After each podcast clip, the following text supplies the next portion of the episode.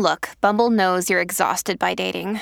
All the must not take yourself too seriously and 6 1 since that matters. And what do I even say other than hey?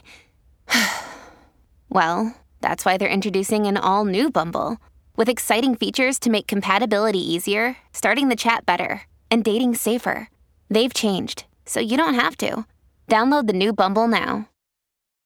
When you need mealtime inspiration, it's worth shopping Kroger, where you'll find over 30,000 mouthwatering choices that excite your inner foodie. And no matter what tasty choice you make, you'll enjoy our everyday low prices, plus extra ways to save, like digital coupons worth over $600 each week. You can also save up to $1 off per gallon at the pump with fuel points. More savings and more inspiring flavors make shopping Kroger worth it every time.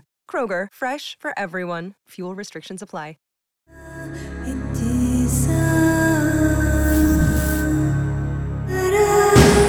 This is True Crime Psychology and Personality, where we discuss the pathology behind some of the most horrific crimes and those who committed them from a scientifically informed perspective. I'm Dr. Todd Grande. I have a PhD in counselor education and supervision, and I'm a licensed professional counselor of mental health. Dr. Todd Grande, that's my YouTube channel. Today's question is Can I analyze the case of Alicia Esteve Head? Who also went by the name Tanya Head. This case was the topic of a documentary titled The Woman Who Wasn't There. So, first, a look at the background of this case. I'll move through the timeline of curious events and then offer my analysis. Alicia Esteve Head was born in Barcelona, Spain on July 31, 1973. Her family was wealthy. When she was a child, she was always the center of attention. She was the only girl of five children she was described as sensitive, jovial, and pleasant. By age six, she was making up stories about imaginary boyfriends. She had difficulty separating reality from fantasy. Head would spend time at exclusive country clubs, playing tennis, riding horses, and sailing on yachts, but her life was not without difficulty. She was bullied when she was young for being overweight. When she was 18, she was in an automobile collision. Her right arm was severed and had to be reattached.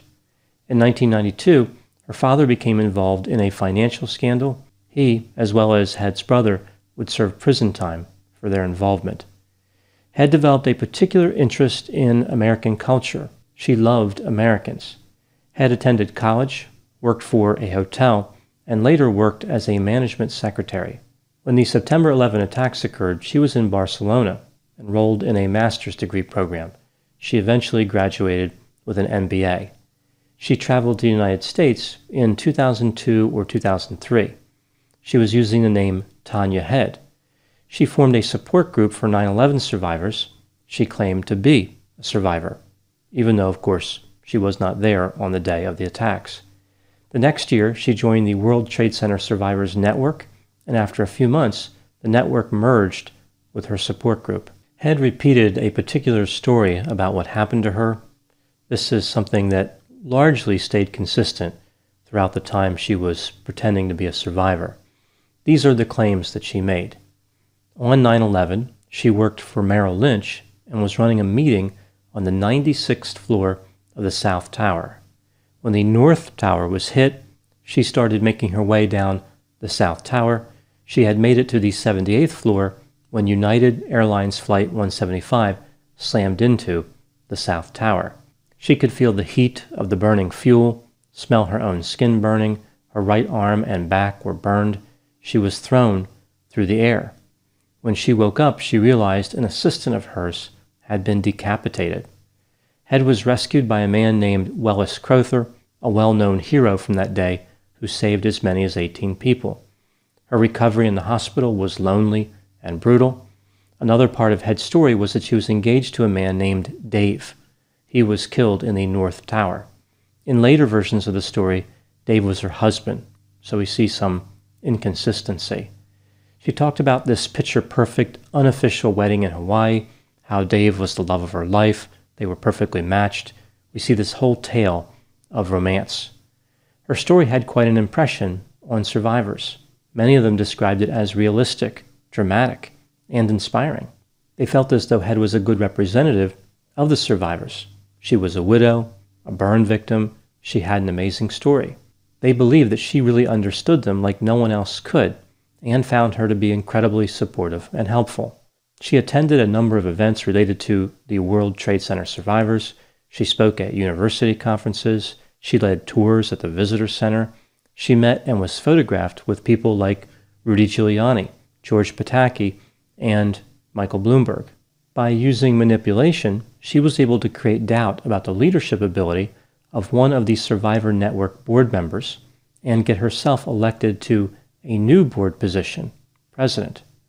The New York Times was working on an anniversary piece in September of 2007. They tried to verify certain claims that Head had made as part of that story. This was all routine.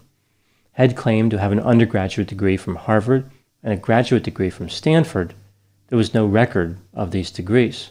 In addition, she said she had worked for Merrill Lynch but that company said she did not work for them, and they didn't even have offices in the World Trade Center when the attacks occurred. Head started dodging reporters. She wouldn't talk to them. She canceled scheduled interviews. Her whole story, as far as Dave, started to fall apart as well. Even though Dave was a real person who was killed in the attacks, he had never met her, much less become engaged to her. On September 27, 2007, she was removed as president of the Survivor Network. During her time impersonating a survivor, Head donated money to various causes related to survivors. She did not earn any money, so no financial crime took place. As a matter of fact, no crime at all took place. She was lying, and for many instances, that is a protected activity. After her membership was revoked, she disappeared for a while. She was spotted in New York City in 2011. She has never apologized for her behavior.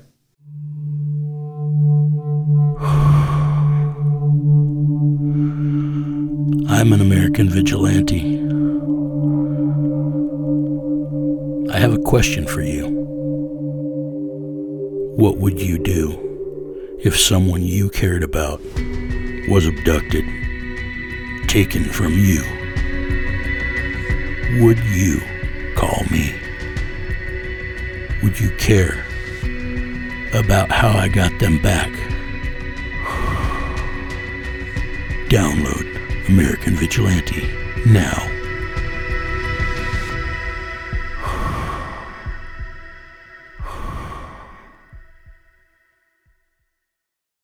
You might be surprised to know that not all serial killers are straight cisgender white men, and the victims of true crime are not a monolith either. She's Wendy, and I'm Beth, and together we host Fruit Loops Serial Killers of Color, a true crime podcast. Together, we take deep dives into the true crime stories about marginalized and minoritized perps and victims that often go untold. We also provide the context and nuance that these stories deserve. At Fruit Loops, we're serving up true crime with a side of history, society, culture, and some fun. Listen to Fruit Loop Serial Killers of Color on Spotify, Google Play, Apple Podcasts, or wherever you get your podcasts.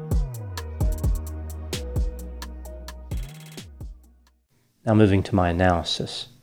There are several elements of Head's story that I would like to cover here. First, Head didn't just make up a typical survivor account, like she was in the World Trade Center, the attacks occurred, and she exited. That, of course, would have been terrifying enough, but she made up an incredible story of survival, bravery, courage, and loss. It had many layers her injuries, her recovery, her isolation, her new life mission of helping other survivors, and the loss of her fiance or husband, depending on the version, in those same attacks. In addition to the dramatic story, she wanted a position of authority and respect among the survivors. It wasn't good enough to be counted as a survivor when she wasn't one. Even the survivors weren't noteworthy enough for her. She wanted more. She wanted it all. There's something quite unusual in claiming to be a better victim, which should have made people suspicious. She wanted to be a leader. She aggressively responded to those who doubted her story. She was manipulative, as I indicated.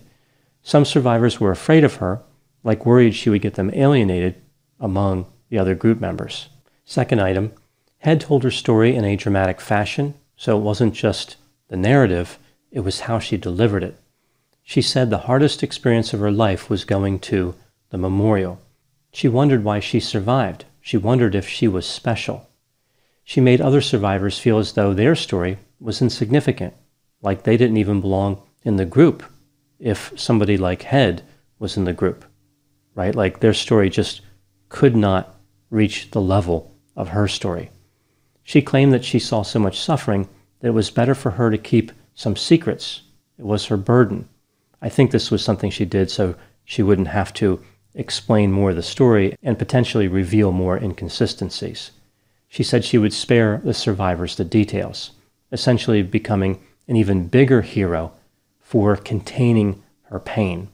The dramatic nature of Head's story actually led some survivors to become quite protective of her. Moving to the third item.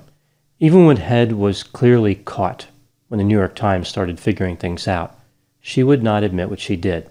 She dodged the reporters. She explained that she was not a U.S. citizen. That's why she didn't want to talk. She even had other survivors contact the New York Times and try to get them to back off. She tried to act as though her mood was getting worse. She was attracting more sympathy to attempt to counteract the scrutiny.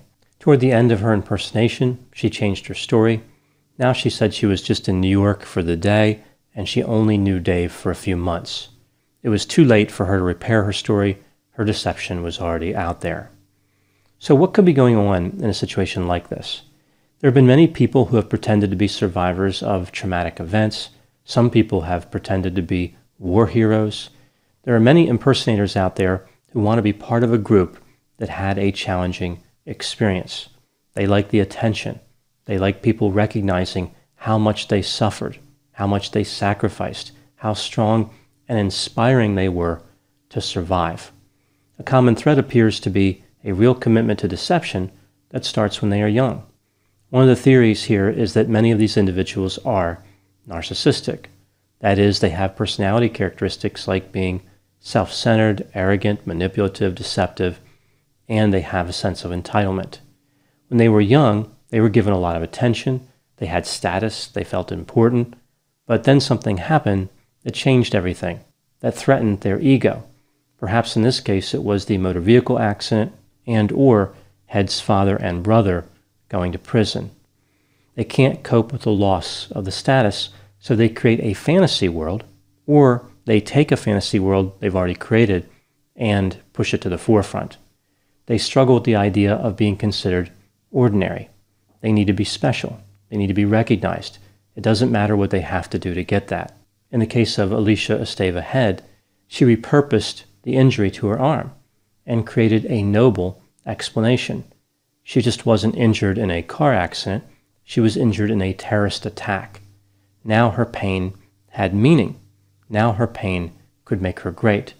Instead of bad driving or whatever caused the accident, she was the victim of an organized effort. There was somebody evil to blame. The difficulty of this type of desire is that it cannot be satisfied. There is no level of recognition that's high enough. The impersonation keeps expanding. Some of the lies are just plain unnecessary in order to achieve the recognition as a survivor.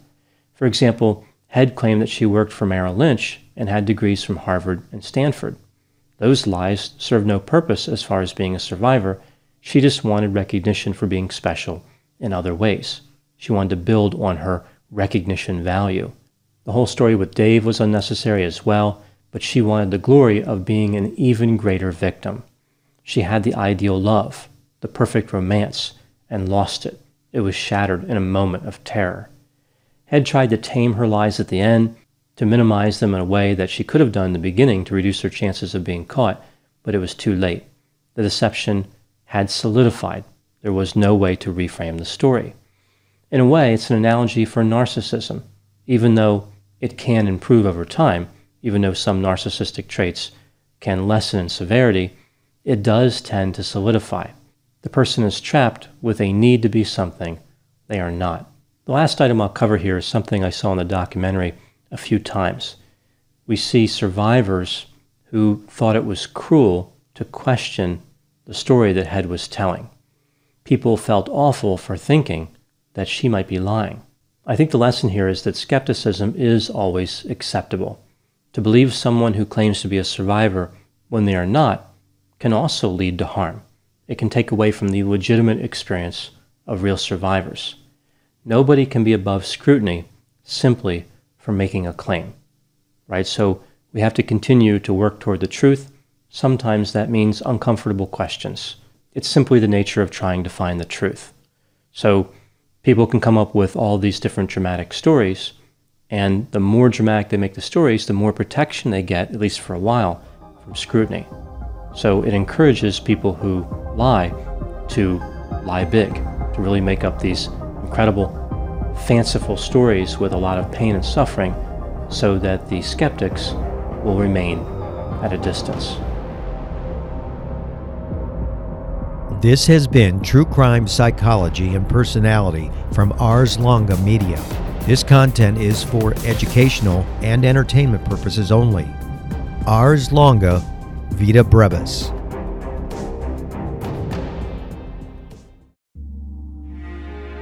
Ohio is a land of mystery, from missing shipwrecks and lost treasure beneath her surface to strange phenomena slicing through her skies. From myths that have evolved around historic events and people to the unsolved murders and disappearances that keep her communities wondering what happened. Find Ohio Mysteries on your favorite podcast app and let's explore the inexplicable. OhioMysteries.com.